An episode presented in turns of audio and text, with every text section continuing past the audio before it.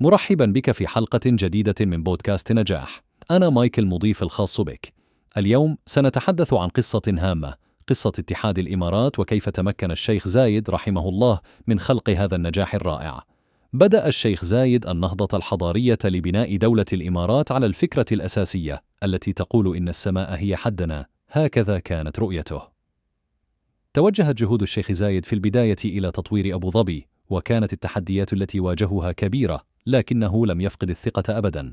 وقال الشيخ زايد إن صعوبة التحدي هي ما يجعل النجاح أكثر حلاوة. ثم جاء يوم التوحيد على يدي الشيخ زايد أصبحت الإمارات من دويلات متفرقة إلى دولة معقدة ومنظمة.